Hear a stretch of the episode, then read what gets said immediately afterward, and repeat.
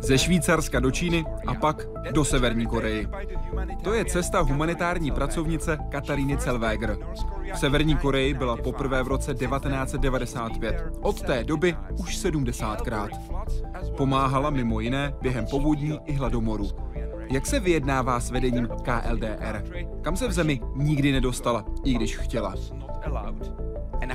A jak se mění severokorejská společnost? Vítejte ve světě vědy a otázek současné společnosti. Začíná Hyde Park civilizace.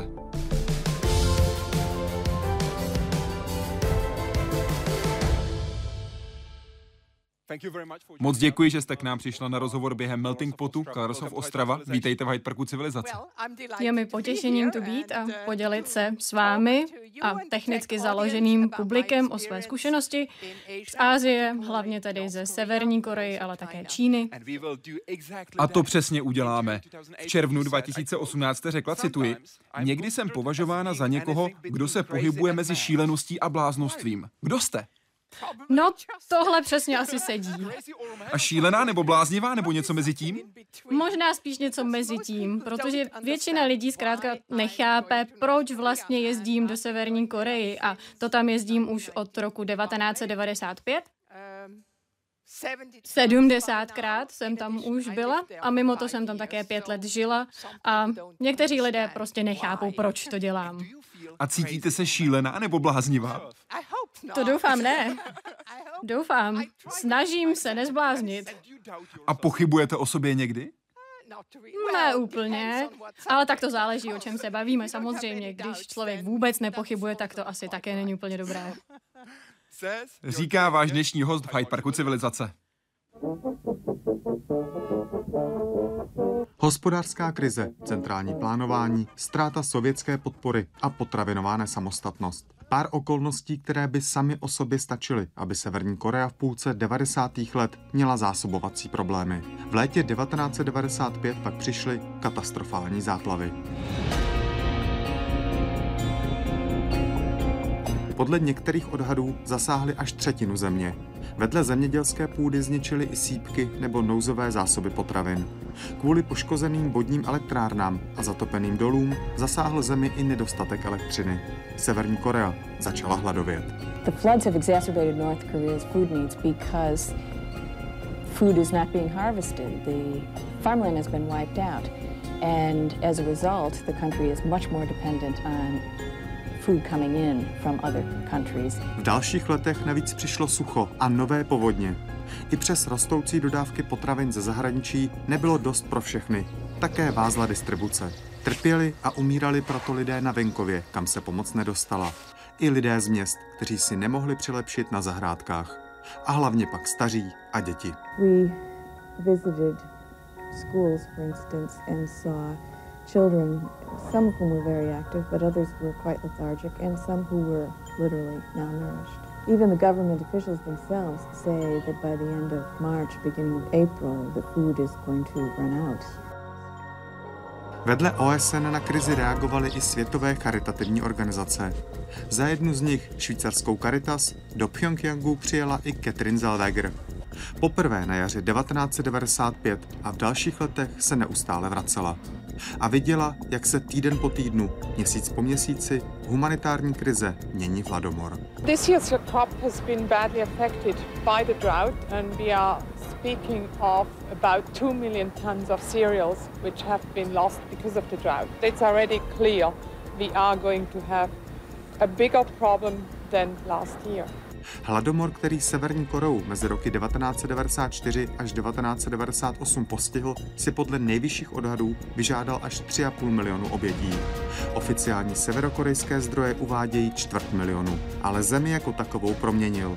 Třeba jen tím, že v pevně svázané ekonomice se objevil černý trh, ze kterého je dnes drobné podnikání a další zárodky kapitalismu.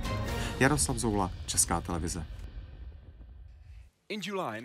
Poprvé jste do Hongkongu přijela v červenci 1978. Jak na vás tehdy reagovali místní? Tak mě do Hongkongu vyslala švýcarská Caritas, takže mě očekávali s tím, že budu pracovat na projektu který byl financovaný Švýcarskem a Německem, ale do dneška si pamatuju, že mě vzali tam, kde jsem měla bydlet, do mého nového domova a tam byla lednička a v té ledničce nebylo nic než pivo. Protože oni byli přesvědčeni, že my prostě pijeme pivo, takže to byl můj začátek. Jste v České republice, takže doufám, že odpověď bude znít ano. Bylo to české pivo? To by asi byl trochu problém v roce 78 v Hongkongu. Možná, že dneska by to tak bylo. Tedy pivo z Československa. To je vyhlášené a moc dobré. To rád slyším. Ale tak v Pyeongchangu byla vlastně pořád ještě je česká ambasáda a čas od času nás tam pozvali a tam jsme tedy pili české pivo, takže ho znám. Když jsme v Hongkongu 1978, jaký byli místní? Jak se chovali Číňané, když jste je poprvé potkala? Protože předpokládám, že v roce 1978 tam moc cizinců nebylo. V tom roce 78 to máte pravdu, to tam moc cizinců opravdu nebylo, ale přede mnou už tam byli takový lidé a vědělo se, že tady přijede nějaká takováhle další Švýcarka, ale rozhodně to pro mě byla velká kulturní změna, asi větší než třeba pro mé kolegy z Hongkongu nebo z Číny. Zapojila jste se do projektu, ve kterém jste učili číst a psát lidi z provincie Qinghai. Byl to projekt, který jste dělali s malou muslimskou skupinou Salar. Jaká byla situace, když jste přijeli do té provincie? Pro mě bylo pozoruhodné, že ty salarské ženy hned na začátku nám řekli, že by se chtěli naučit číst a psát. A to víte, tehdy v mém světě já jsem neznala moc lidí, kteří by číst a psát neuměli. Takže jsme souhlasili a řekli jsme, že se jim pokusíme pomoci. A reali jsme se tam tedy společně projekt a o rok později jsme se tam vrátili, abychom se přesvědčili, jestli to mělo nějaký účinek. A tehdy mi ukázali, jak tedy čtou a píšou a pro mě asi to největší překvapení bylo, že neměli sešity. Oni klečeli na zemi a psali do písku, protože sešity neměli. A jaká byla reakce po roce? Jak se změnil jejich život po roce? Díky tomu, že jste je naučili číst a psát. Díky tomu, že už uměli číst a psát. Pamatuju si, že za mnou přišla jedna paní a řekla, teď si můžu přečíst návod na pytli s hnojivem, takže můžu vypěstovat víc jídla. Takže to by mohl být, mohl být jeden příklad. Jiná zase řekla, teď už vím, kudy jít na záchod. Takže takovéhle i základy. Pro South China Morning Post jste v prosinci 2017 řekla, cituji, na setkání Spojených národů v Pekingu v rámci roku rodiny jsem potkala někoho ze Severní Koreje a už jsme zůstali v kontaktu. Později jsem byla pozvaná do země a já řekla, nepojedu tam jako turistka. Jestli pojedu, tak udělám i něco pro Caritas, tedy charitativní organizaci, pro kterou jste tehdy pracovala. S kým jste se tehdy potkala? Byl to člověk, který se toho setkání také účastnil a tehdy byl v Číně, eh, byl tam vyslán UNESCO, aby tam tady pracoval. Takže ten vám otevřel dveře do Severní Koreje? Přesně tak, otevřel mi dveře do Severní Koreje. Na začátku jsme se párkrát setkali v Pekingu a představil mě dalším lidem z KLDR. Dalo by se dostat do Severní Koreje bez něj? Bez otevření dveří právě z jeho strany? No, ono tehdy nikoho asi ani nenapadlo vydat se do Severní Koreji. Dneska je to jiné, dneska tam mohou lidé klidně jezdit i jako turisté, ale tehdy to nikoho nenapadlo, nikdo o tom nemluvil. Pamatuji si, že když jsem se tam vypravovala poprvé, tak jsem se snažila získat nějaké informace a našla jsem jednu knížku, přesně jednu knížku o Severní Koreji. Dneska, kdybyste přišel ke mně domů, tak tam mám celou knihovnu. A věci tedy evidentně se změnily za těch 20 let. A pokud jde o tu jednu knihu, zjistila jste později, že informace v ní neplatí? Popravdě byla poměrně dobrá. Napsal jí německý diplomat, který pracoval v Severní Koreji a měl tedy docela dobrý vhled do místních poměrů, takže já jsem si aspoň mohla udělat nějakou představu o tom, co mě tam čeká. O vstupní víza do Severní Koreje jste požádala v roce 1994. Proč byla vaše žádost zamítnuta? Tehdy já už jsem se vydala na jejich ambasádu v Pekingu, šla jsem si tam vyzvednout víza, ale tam jsem se dozvěděla, nikam nepojedete, tak jsem si říkala, no to je pěkný začátek, ale velmi brzy jsem zjistila, že přesně ten samý den zemřel Kim Il-sen, zakladatel Severní Koreji. Takže zpětně si říkám, že to bylo dobře, že jsem tam tehdy nejela. Ale potom jsem neměla čas se tam vydat až do jara 1995. Jaro 1995. Co jste viděla, když jste poprvé přijela do Severní Koreje? Rozhodně to byla úplně jiná společnost. Byla jsem tam ale se severokorejci, takže oni mi úplně všechno vysvětlovali, snažili se, ale všechno pro mě bylo nové, všechno bylo úplně jiné, takže jsem se toho musela a vlastně pořád musím strašně moc naučit. A jaký byl ten váš první dojem ze Severní Koreje? Ono v tom roce 1995 ta situace ještě nebyla až tak špatná. Potom se velmi rychle zhoršila v létě 95, ale na jaře to ještě bylo poměrně v pohodě. Bylo evidentní, že to není bohatá země, že má určitě své problémy, ale ta, ta situace tehdy ještě pořád nebyla úplně zoufalá. V Severní Koreji byly v létě 1995 povodně, následované velkým hladomorem. Přesně tak. Ten rozsah hladomoru byl obrovský. Co jste viděla, když jste v létě 95 přijela do Severní Koreje? V tom létě 1995 se severokorejská vláda rozhodla pozvat zástupce OSN a švýcarské vlády, aby posoudili škody. A mě pozvali, abych se té mise také účastnila. A právě proto jsem do Severní Koreje jela po druhé. A navíc jsme byli domluveni, že pokud Severokorejci požádají o pomoc Caritas, tak tam ještě zůstanu o týden déle a také jsem tam zůstala. Tu dobu jsme tam hodně cestovali, eh, i helikoptérou, eh, přelétali jsme přes ta, ta zaplavená územě, bylo to hrozné. Celé vesnice prakticky zmizely z povrchu zemského a nešlo jenom o to. V tom roce 1995 byla zničena veškerá úroda, ale zároveň také veškeré zásoby. A proto si uvědomili, že sami bez mezinárodní pomoci se s tím nedokážou vypořádat. A pak už to pokračovalo poměrně rychle. My z Caritas jsme tam spustili velký program humanitární pomoci a ten jsem potom já řídila z Hongkongu ještě mnoho let. Popisovala jste, že lidé nejdřív prostě nevěřili, že hladomor je tak rozšířený. Jak jste je přesvědčila? To platilo pro mezinárodní společenství. Lidé mimo Severní Koreu tomu zkrátka nevěřili. Naštěstí jsem tam ale hodně fotila a potom jsem dělala rozhovor pro CNN, přestože jsem neměla žádné video přímo ze Severní Koreji, ale oni řekli, tak si prostě popovídáme a ukážeme některé z těch fotek, které jste tam vyfotila. A myslím, že to pomohlo. A později jsme také od Severokorejců dostali video, které jsme potom použili takže postupně jsme veřejnost přesvědčili, ale docela to trvalo a v takovéhle krizové situaci prostě záleží na každém týdnu, na každém měsíci. A setkala jste se s hladovějícími dětmi? Přesně tak, velmi často. Jak jste se vyrovnávala s tím pocitem, s tím, že jste věděla, že až přijedete příště, tak některé z nich mezi tím zemřou.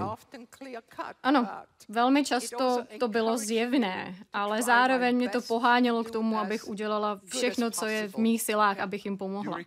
Vzpomínáte si na nějaké rodiny, se kterými jste se setkala, kterým jste se snažila pomoct? a když jste se vrátila příště, byli prostě pryč? Já jsem se popravdě s dětmi častěji setkávala v nějakých domovech spíše než v rodinách, takže jsme někam přišli a tam byla místnost plná dětí a ty čekali na nějaké jídlo a hladověli a velmi často mi bylo jasné, že pokud se tam vrátím za tři, čtyři týdny, mnoho z nich už možná nebude naživu. Kde byli jejich rodiče? Jejich rodiče byli nejspíš doma, ale byli zvyklí a dál je vodili do téhle internátní školy, nebo ne ani internátní školy, spíš to byla školka nebo jesle, protože doufali, že tam jídlo je. Protože věřili, že tak mají děti větší šanci na přežití. Přesně tak, že je tam větší šance, že se najedí, protože tak to tam fungovalo. Děti vždycky dostávaly najíst v té školce. Jejich matky pracovaly a děti byly ve školce. Takže ty rodiče předpokládali, že ve školkách jídlo ještě pořád je, což ale po nějaké době přestalo platit. A co jste viděla na polích a co se dělo v té době ve městech? On to byl vlastně tak trochu skrytý hladomor. Lidé se za to strašně styděli, že něco takového se u nich v zemi děje. Takže si to nemůžete představit tak, že lidé umírali na ulici hlady. Ale bylo nám zcela jasné, že uvnitř, za okny, je ta situace opravdu vážná. Proč se styděli? To nebyla jejich chyba. Oni ty problémy nespůsobili. Oni prostě měli pocit, že u nich, v jejich zemi, by se takové věci dít neměly. Jsou na svou zemi hrozně hrdí a bylo pro ně velmi obtížné zkousnout, že se něco takového děje. A ten důvod byl kulturní, nebo ten pocit způsobilo ještě něco jiného? Určitě to souviselo i s politickou situací, je to velmi hrdý národ. My jsme jídlo měli, řekla jste pro South China Morning Post. Ale někdy bylo hodně těžké přijmout tuhle pohostinnost, když jsme věděli, že další lidé nemají sami co jíst. Měli jste vůbec povoleno dát něco z připraveného jídla pro vás místní?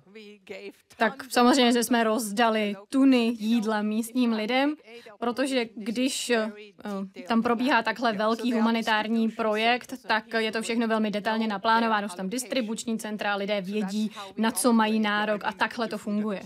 Teď mi jde o jídlo, které bylo připraveno pro vás a pro vaše kolegy, protože z vás mám dojem, že jste cítila tlak, ten vnitřní tlak. Chcete pomoct lidem kolem sebe, chcete jim dát co nejvíc a tak jim dáte i něco z toho, co bylo připravené pro vás.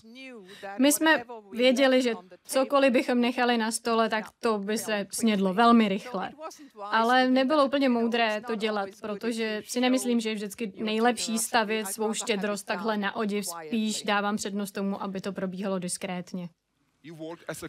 V letech 2006 až 2011 jste pracovala jako místní ředitelka pro švýcarskou agenturu pro rozvoj a spolupráci a mimo další projekty jste rozběhla i projekt, který se zaměřil na vybudování obchodní školy. Ano. Proč jste se rozhodla spustit obchodní školu v Severní Koreji?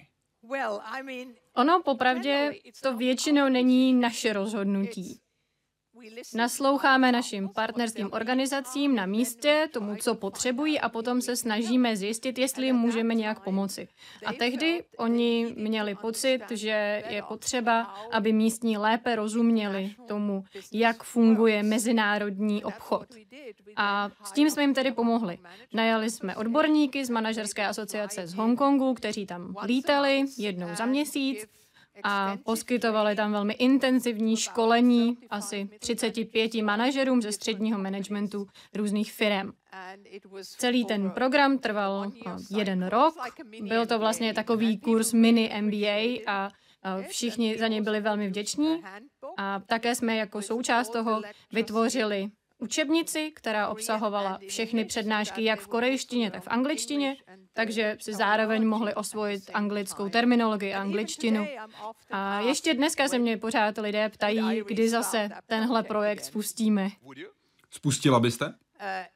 Kdybych mohla, kdybych na to měla peníze, myslím, že to by bylo velmi prozíravé. Zmínila jste, že jste udělali učebnici. A vím, že bych v téhle učebnici nenašel jedno slovo. To slovo by bylo zisk. Proč? Proč severokorejci nemají rádi slovo zisk?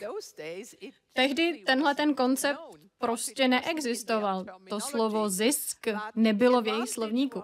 Výhodou ale bylo, že jsme spolupracovali s Číňany z Hongkongu, eh, kteří studovali v zahraničí, ale také v Hongkongu a měli hodně zkušeností eh, na společných projektech s Číňany. Takže oni věděli, jak eh, takovéhle situace řešit, jakým způsobem parafrázovat. A to platí asi pro jakoukoliv společnost. Je potřeba naučit se parafrázovat. Člověk nikdy nemůže předpokládat, že vám všichni všechno rozumí, zvlášť když se jedná o nějakou technickou terminologii, potřeba vždycky vysvětlovat, což je něco, co jsme tedy dělali. Takže jste použili slovo efektivita ano. místo zisku. Ano, tak nějak to bylo. Vzpomínáte si na muže, který vyskočil z auta a děkoval vám za to, Jak jste pomohla jeho ženě? No jasně, to bylo opravdu vtipné. Takhle mě někdo zastavil uprostřed Pyongyangu na ulici a děkoval mi. Byl to severokorejský gentleman, vůbec jsem si nevybavovala, kdo by to tak mohl být. On pracoval pro nějakou mezinárodní organizaci a strašně mi děkoval za to, jak jsem pomohla jeho ženě, která teď už provozuje vlastní restauraci a zval mě, ať tam přijdu a ochutnám je jídlo. Jaké bylo?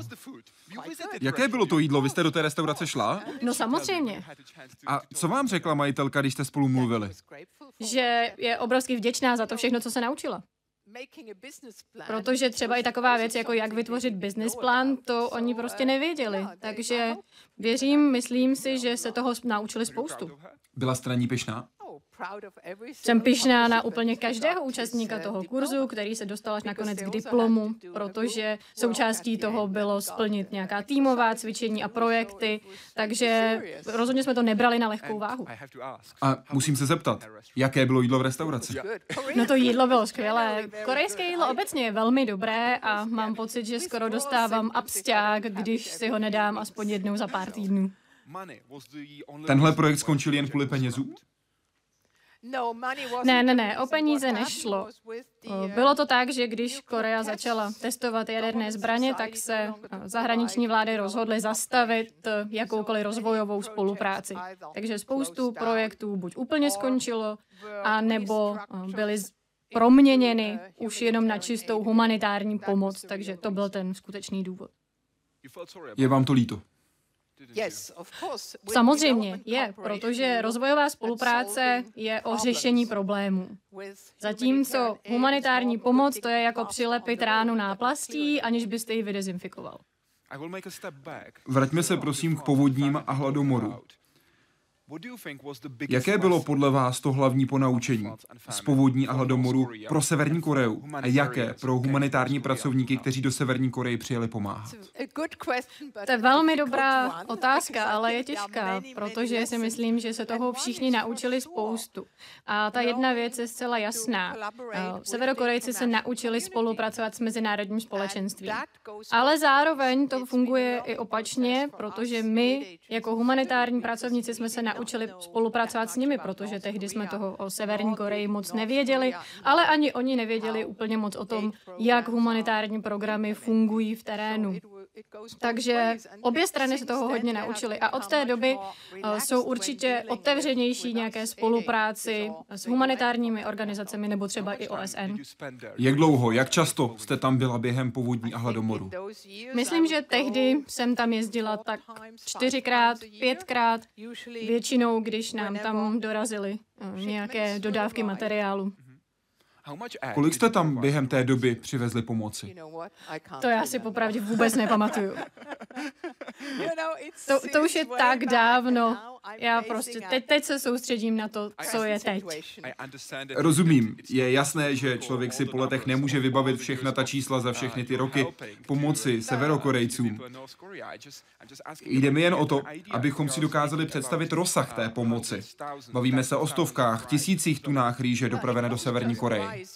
A hlavně to tady nebyla jenom rýže, byla to tedy potravinová pomoc, ale třeba jsme pomáhali i zdravotnictví, Jo, dávali jsme dodávky pro zemědělství, abychom jim pomohli vypěstovat víc potravin.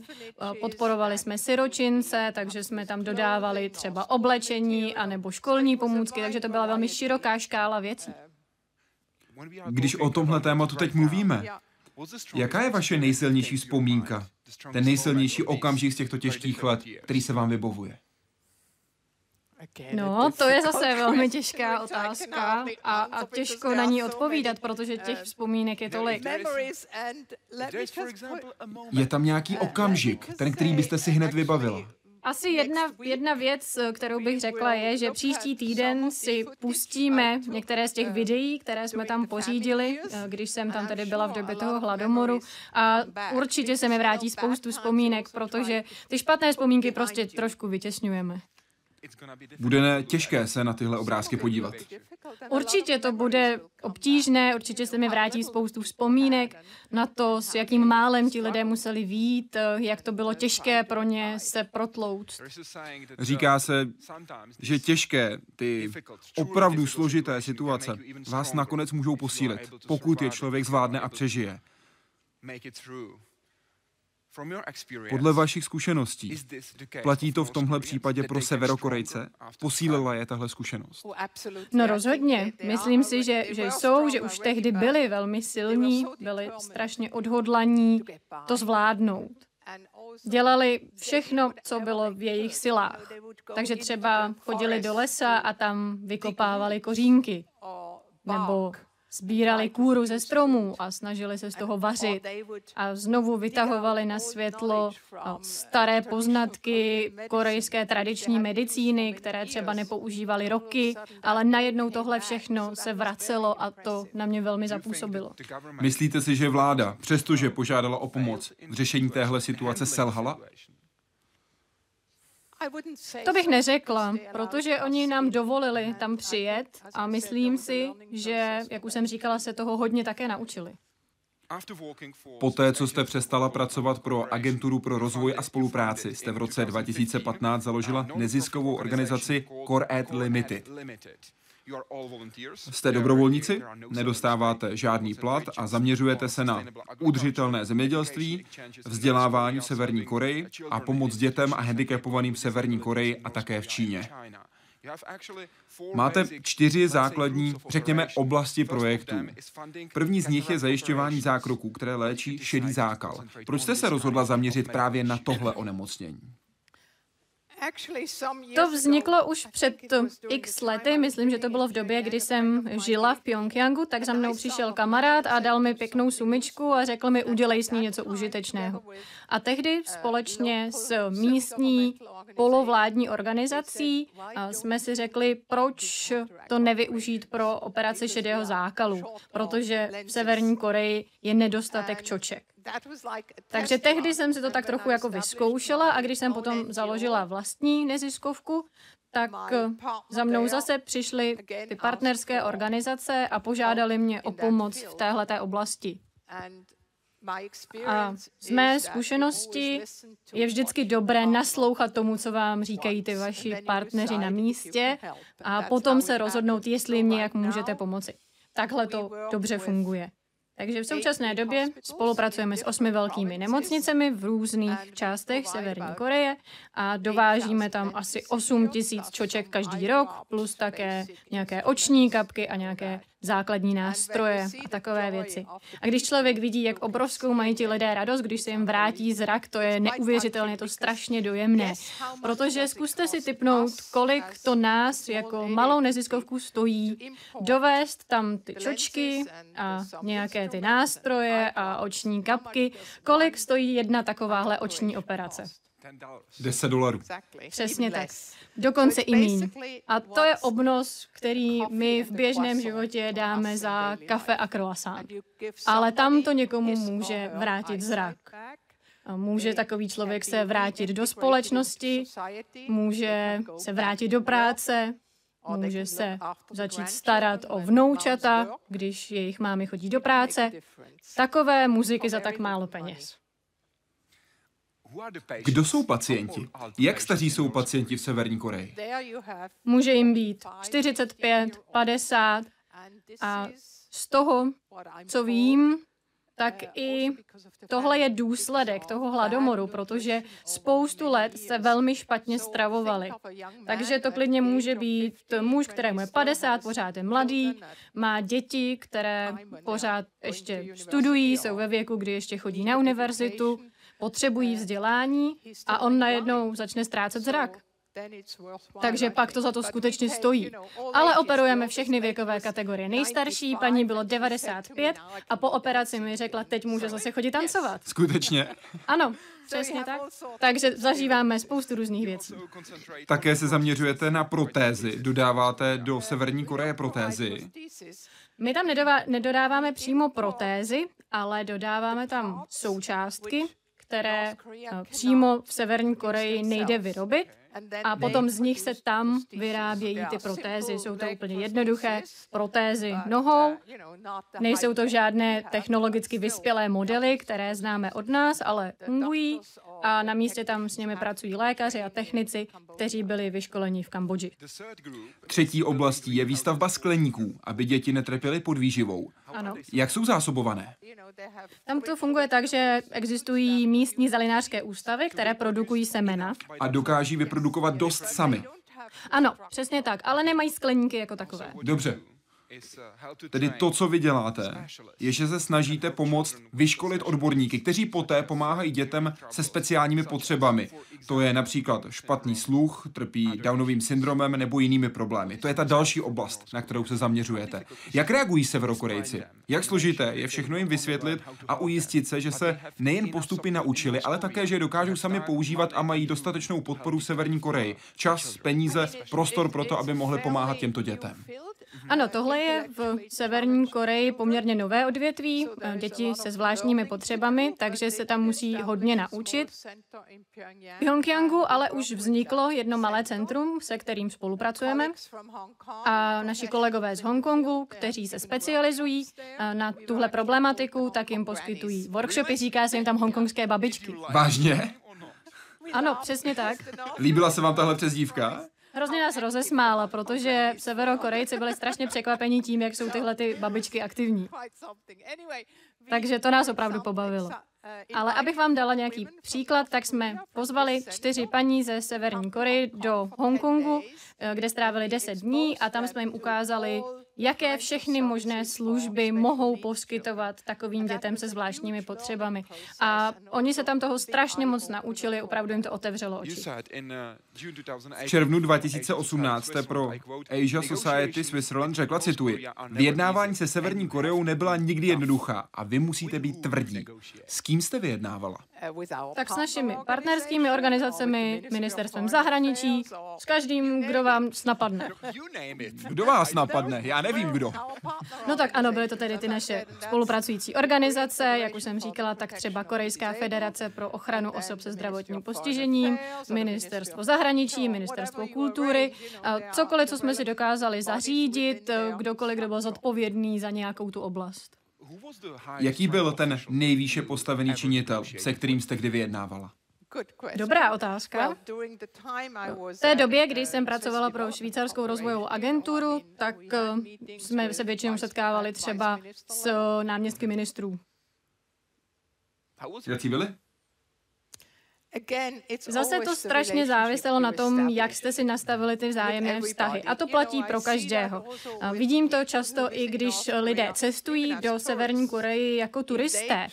Pokud se k člověku, který je doprovází, chovají jako tohle je ten člověk, který mě bude neustále kontrolovat, je to nějaký takový můj dozorce, tak přesně tak se k ním ten člověk bude chovat.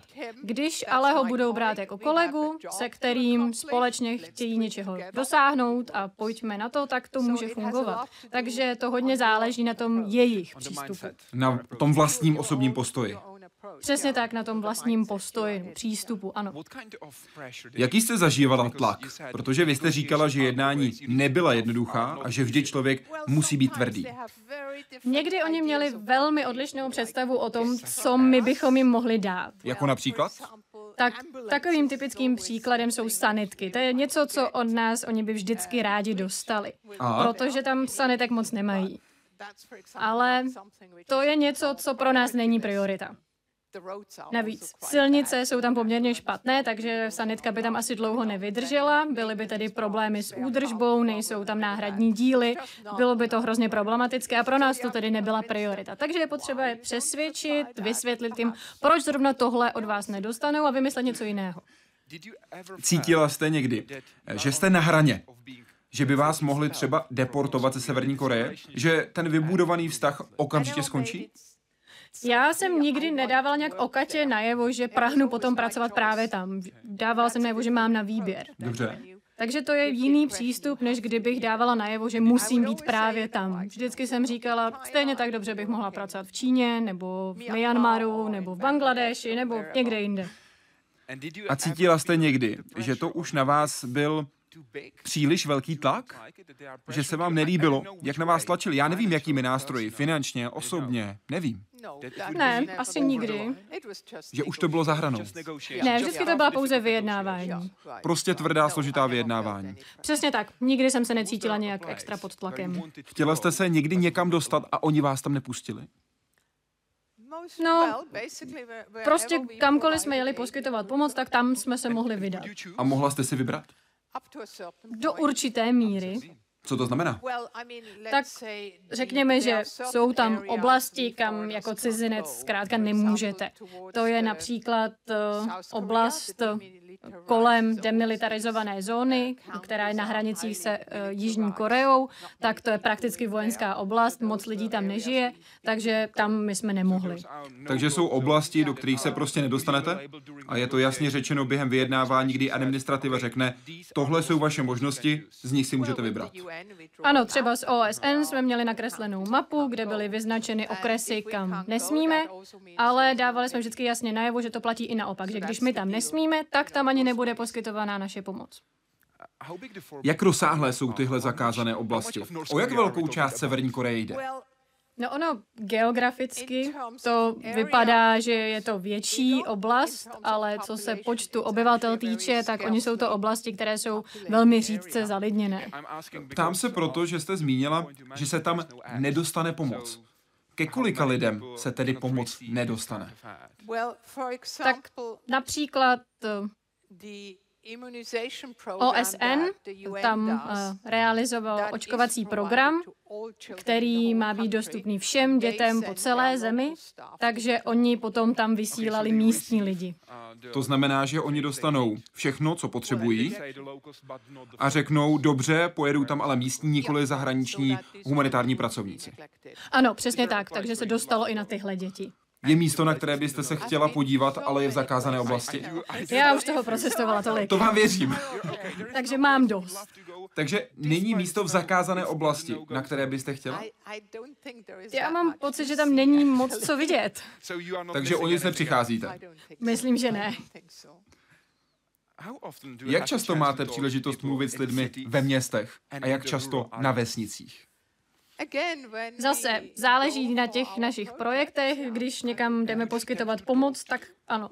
A chtějí se s vámi bavit s cizinkou? Ono to většinou probíhá tak, že my klademe otázky a dostáváme odpovědi, nejsou úplně zvyklí mluvit s cizinci, plus moje korejština je příšerná, takže musím spolupracovat s tlumočníkem. Mm-hmm. Vy jste popsala změnu v severokorejském přístupu spolu s dalšími věcmi v roce 2018. Jste pro Korea Society řekla, cituji vaše slova, v roce 1995 s vámi lidé například nenavazovali oční kontakt, koukali se prostě do země, cítili jsme se jako vzduch. Dnes už jsou sami zvědaví na cizince, který za nimi přijel. Tohle je jedna z klíčových změn, které jste zažila.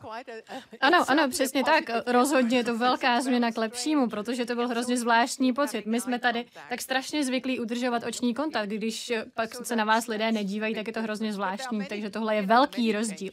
Ale těch změn je spousta, které tam vidím. A vy jim říkáte 6M. Přesně tak. V češtině ta slova zkracují trh, peníze, mobily, motorky, střední třída a osobní postoj. Můžete nás těmito změnami prosím provést? Trh. Co se změnilo? Tak dřív žádné trhy neexistovaly, žádná tržiště neexistovala, všechno poskytoval stát. Možná nějaké malé farmářské trhy, ale velká tržiště, která máme teď, tak nic takového neexistovalo. Takže máme trhy a v momentě, kdy začnou lidé nakupovat na trzích, tak se zvyšuje důležitost peněz. A potom uh, poměrně velká část populace dneska má mobilní telefony, takže mezi sebou díky tomu můžou mnohem lépe komunikovat. Uh, omlouvám se, mohli bychom mít trochu víc dohloubky, prosím. Četl jsem příběh popisující roli peněz v severokorejské společnosti. Když jste v Severní Koreji začínala pracovat, zeptala jste se místních, kolik stojí jejich boty. Ano. A oni řekli, my vám to nemůžeme říct. Ne, oni neřekli, že mi to nemohou říct. Oni řekli, že to nevědí. Že to neví. Ano, a já jsem si původně myslela, že mi to jenom nechtějí říct, ale potom jsem zjistila, že oni opravdu nevědí. A proč? No, protože každý chodil někam do práce a ty boty dostal na pracovišti, ale takhle už to teď nefunguje. Teď si mohou boty koupit na tomhle tržišti nebo na tomhle tržišti. Když bych vám dala příklad, tak třeba moje kuchařka za mnou přišla a říká, slečno Kety, jak to, že já nemám mobilní telefon? Protože my jsme lidem, kteří pracovali pro nás na projektech, dali mobilní telefony. A já jsem na to řekla, a na co byste ho potřebovala? A ona se na mě podívala a říká, no já půjdu na tohle tržiště a kuchaři z rumunské ambasády, protože ty s námi jsou useděli, tak ti půjdou na tamhleto tržiště a když máme mobily, tak můžeme porovnávat ceny a budu pro vás nakupovat levněji. Dala jste jí ten mobil? No samozřejmě. Víte o tom, jestli vůbec někomu z té rumunské ambasády zavolala? Srovnávali ty ceny? No, neustále si spolu telefonovali, ano, ale za ty hovory už jsme neplatili. To už bylo na nich, my jsme jim jenom dali ty mobilní telefony. V Severní Koreji jsou dva systémy pro mobilní telefony. Přesně tak. Mohla byste je popsat, prosím? Existuje jeden systém, který je pro nás cizince, který nám umožňuje komunikovat mezi sebou. Já můžu zavolat jinému cizinci, mohu volat do zahraničí a ze zahraničí se člověk může dovolat mě. A potom je druhý systém a ten je pouze pro místní. Mohla byste mít vy, jako cizinka, místní číslo? Ne. Chtěla byste mít? Na co? Abyste mohla mluvit s místními v domácí síti. No ti ale všichni mluví korejsky. Jenom s pár výjimkami, což by byli lidé, kteří třeba pracovali se mnou, kteří mluvili anglicky. Takže možná jako ano, čas od času, ale obecně člověk si na ten systém takhle nastavený zvykne. Mně přijde mnohem důležitější, jak moc to pomohlo těm místním, jak moc jim to pomohlo komunikovat navzájem a sdílet informace. To je podle mě hrozně důležité. A tam je obrovský hlad po informacích. Přesně tak. Co televize? Jaké informace nabízí? I když je to samozřejmě propagandistické vysílání, to je jasné. Je to ta jejich místní televize, mají několik různých kanálů a určitě chci ale zdůraznit, že existuje třeba i kanál, kde se člověk může učit cizí jazyky, angličtinu a čínštinu. A pár let zpátky také změnili, jaký cizí jazyk se učí jako první. Už to není ruština, teď je to angličtina. A pro mě je to znamení toho, že chtějí se více zapojit do mezinárodního společenství. V neděli večer se vysílá v severokorejské státní televizi 45-minutový pořad, který popisuje dění ve světě. Ano. Co je to za pořad? Co se severokorejci dozví během těch 45 minut? Je to takový trochu slepenec, ale ten pořad je velmi, velmi oblíbený.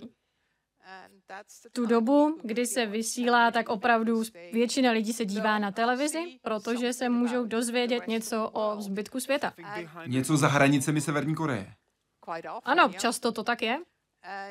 Kdybych vám měla dát příklad, tak jednou mě strašně zarazilo, že najednou se všichni severokorejci mě začali ptát na tající horské ledovce ve Švýcarsku.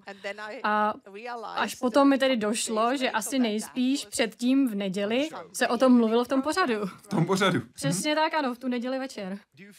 Myslíte si, že severokorejci chtějí vědět víc o světě mimo Severní Koreu? Oni jsou asi velké rozdíly mezi eh, venkovskými oblastmi a městy, mezi hlavním městem a zbytkem země. Ono, když pořád ještě žijete z ruky do úst, tak eh, asi se tolik nezajímáte o okolní svět, jako třeba, když jsem mluvila o té střední třídě, která se rozvíjí v Pyongyangu. Takže ty rozdíly jsou tam veliké. Kolik lidí v Severní Koreji teď bojuje v roce 2018 o přežití? To je, to, asi to nedokážu úplně, úplně vyjádřit. a dát vám konkrétní číslo, ale pořád je to poměrně hodně. Mluvíme o stovkách tisíc, o milionech lidí. Miliony, určitě bych řekla miliony. Miliony lidí teď bojují o přežití. No oni ne, že by bojovali o přežití, ale mají to rozhodně těžké, mají těžké se nějak protlouct.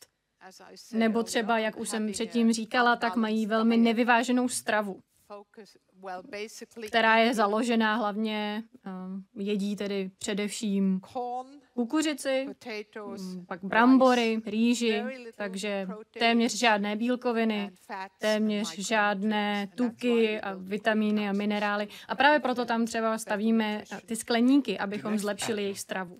Další M motorky. Jak změnily život v Severní Koreji? A situaci v zemi? Je jich tam zkrátka víc. Obecně je teď v Koreji větší provoz. To se zase týká hlavně měst, ale dokonce i na venkově. Teď, když jsem tam v poslední době párkrát byla, tak na venkově fungují taxíky. A nejsou to nějaké luxusní taxíky, na které jsme zvyklí. My spíš je to takový minibus, kam se nadspe spoustu lidí najednou, ale pořád mohou tedy cestovat z bodu A do bodu B. Další M, middle class, střední třída. Jak dnes vypadá? Jaké jsou přání a jaké cíle lidí ze střední třídy? Bohužel kvůli sankcím se rozvoj střední třídy teď už neodehrává tak rychle. Co to znamená? No, před těmi pár lety se ještě mnohem víc obchodovalo. A ta střední třída především bohatla na tom, že obchodovala s výrobky, které dovážela z Číny nebo z jiných azijských zemí. Takže kvalita života střední třídy teď klesá. No, spíš bych řekla, že se nezlepšuje tak rychle a takovým způsobem jako předtím. Ale pořád ještě existuje střední třída. Samozřejmě, jak už jsem říkala, člověk potká lidi, kteří mají hezké, dobré telefony, dojíždějí do práce taxíkem, chodí jíst ven do restaurace. V Pyongyangu je teď spoustu nových restaurací. Mindset. Další M, tedy osobní postoj. Jak se změnil? Tohle asi se hlavně týká, když říkám mindset, tak se to týká hlavně té generace, která se narodila v té době hladomoru. Takže jsou to mladí... Mladí dospělí? Ano, mladí dospělí, anebo náctiletí. A oni se liší tím, že oni vůbec nezažili ten přídělový systém, když tedy stát zajišťoval všechno. Takže je pro ně mnohem přirozenější starat se sami o sebe. Protože dřív ta situace byla jiná. Jednotka, tedy potažmo vláda, dodávala všechno. Teď si lidé zvykají, že se musí postarat sami. Přesně tak. Postarat se sami, jít na trh a nakoupit si. Asi 30% lidí pracuje v zemědělství, zhruba 60% potom pracuje pro stát nebo v různých družstvech. Myslíte si, že tenhle poměr se změní a bude víc lidí pracovat na sebe a ne pro vládu? To je velmi těžko říct. To těžko já vůbec nedokážu posoudit. Hodně to záleží na politickém vývoji. To mě rozhodně zajímá. Cituji vaše slova. Stát už nemůže zajišťovat všechno a tak nechává lidi, aby si našli vlastní cestu. Toleruje určitý stupeň soukromých a polosoukromých aktivit. Vláda prostě přivřela oko. Uh, Asi bych řekla, nepamatuju si tedy přesně, jak starý ten citát je, ale myslím si, že dneska to platí ještě víc. Uh, existují trhy, tržiště, myslím, že teď jich máme minimálně 500 a to mluvím o velkých tržištích po celé zemi. To jsou ty oficiální, ale zároveň jsou také nějaké neoficiální a potom ty malé farmářské trhy. Takže tohle je obrovská změna. A tohle to se toleruje a pak jsou ještě další činnosti, na které na které lze získat povolení, takže opravdu hodně se to liší od toho, jak to fungovalo před lety. Co by se stalo, kdyby se vláda rozhodla otevřít oči a říct, dobře, tohle jsme tolerovali, ale už nebudeme. Je to nelegální. Co by se stalo? Já si nemyslím, že k tomu by někdy došlo, protože oni sami vědí, že už nedokážou všem poskytnout úplně všechno, takže to musí nechat na lidech, ať si to zařídí po svém. Takže si nemyslím, že něco takového by se mohlo stát. Protože země by se zhroutila? To si nemyslím. O tom, o tom se mluví. Jak eh, tvrdí tyhle lidé jsou? Ano, mluvili jsme o tom, jak jsou tvrdí, nezdolní, ale když se podíváme do historie, Kolikrát už jsme předpovídali, že za rok, za dva už Severní Korea nebude vůbec existovat, ale ta je přitom čím dál tím silnější naopak. Takže v tomhle ohledu si myslím, že jsme se už jako mnohokrát spletli. Ptám se na to proto, že kdyby došlo ke změně politické situace v Severní Koreji, třeba se k moci dostane někdo nový, nebo se k moci dostane nějaká nová skupina, záleží na vývoji, který nemůžeme předpovídat, můžeme jen odhadovat, a řekne, tohle bylo nelegální, tohle je nelegální, všichni tihle lidé půjdou do vězení, protože to, co dělali, nebylo legální. On ale teď Kim Jong-un dělá úplný opak, naopak eh, povoluje ještě mnohem víc komerčních aktivit než jeho otec. Ale pořád je to nelegální, nebo ne? Ne, ne, ne, ne všechno je nelegální. Máme tady oficiální tržiště, kde si člověk může pronajmout místo a To jsou ty velké trhy. ano, a tam prodává. A co ty malé? Tam to funguje stejně, třeba i na tom farmářském trhu, tak tam si můžete pronajmout a platit za třeba pět čtverečních metrů a tam můžete vyložit zboží a bartrovat anebo prodávat, jak chcete. A zároveň pro stát je to také příjem, protože to oni pronajímají ty plochy. A malá část těchto podniků, která dělá z pohledu práva nelegální činnost, bude podle vás tato část ohrožena, pokud se změní politická situace? Jak už jsem řekla, za Kim Jong-una ta ekonomika má ještě víc tržní charakter. Zmínila jste ty sankce. V červnu 2018 jste konkrétně řekla, nejsem úplně proti sankcím, pokud jsou správně zacílené, ale už jsme se dostali daleko dál. Jak by se měly, podle vás, sankce změnit, aby bylo dosaženo toho, co považujete za skutečně dobré pro Severní Koreu? Tak za prvé, z toho, co já vím, sankce nahrávají lidem, kterým by neměli. A naopak dopadají na ty vůbec nejchudší, kteří už tak nic nemají.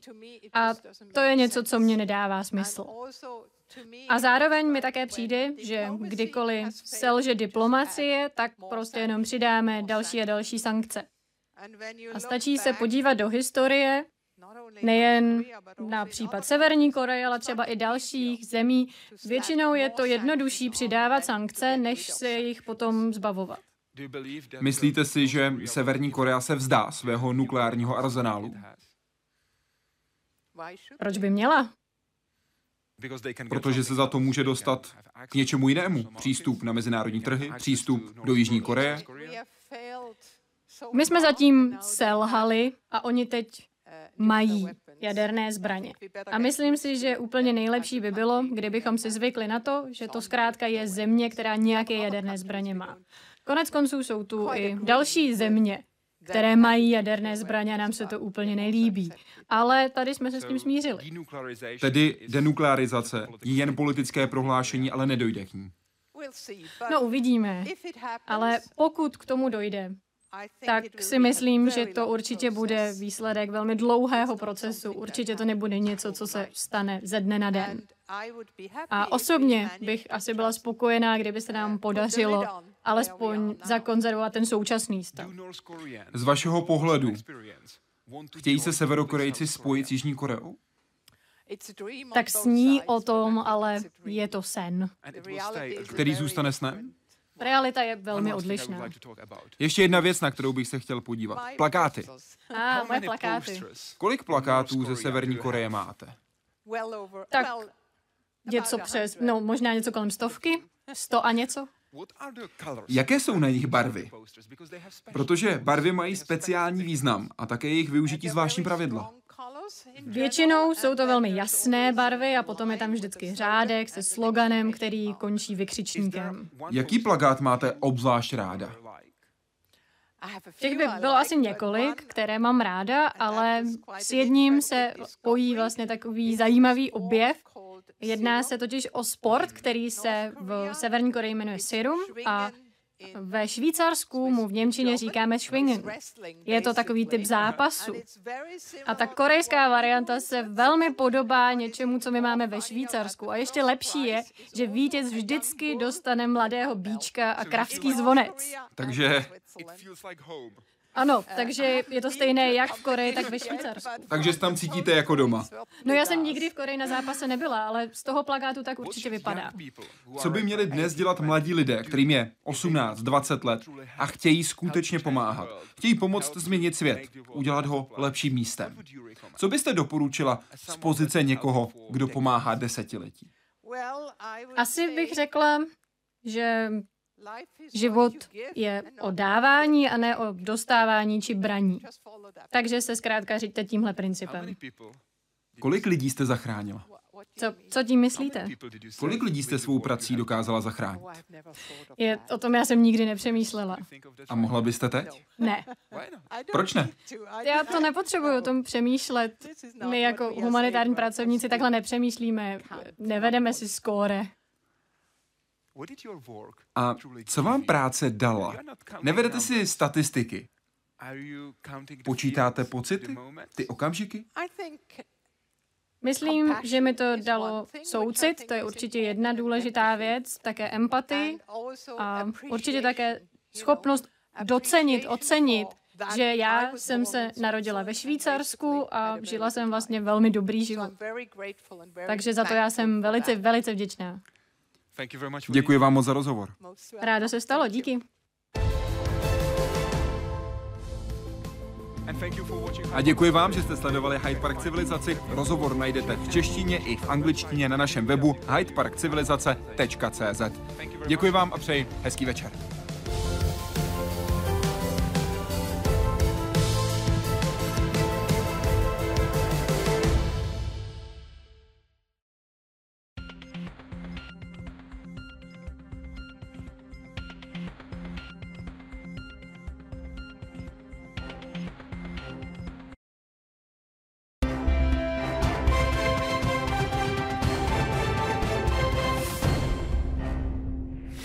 Vítám vás u zpráv v 21 hodin a přeju dobrý večer.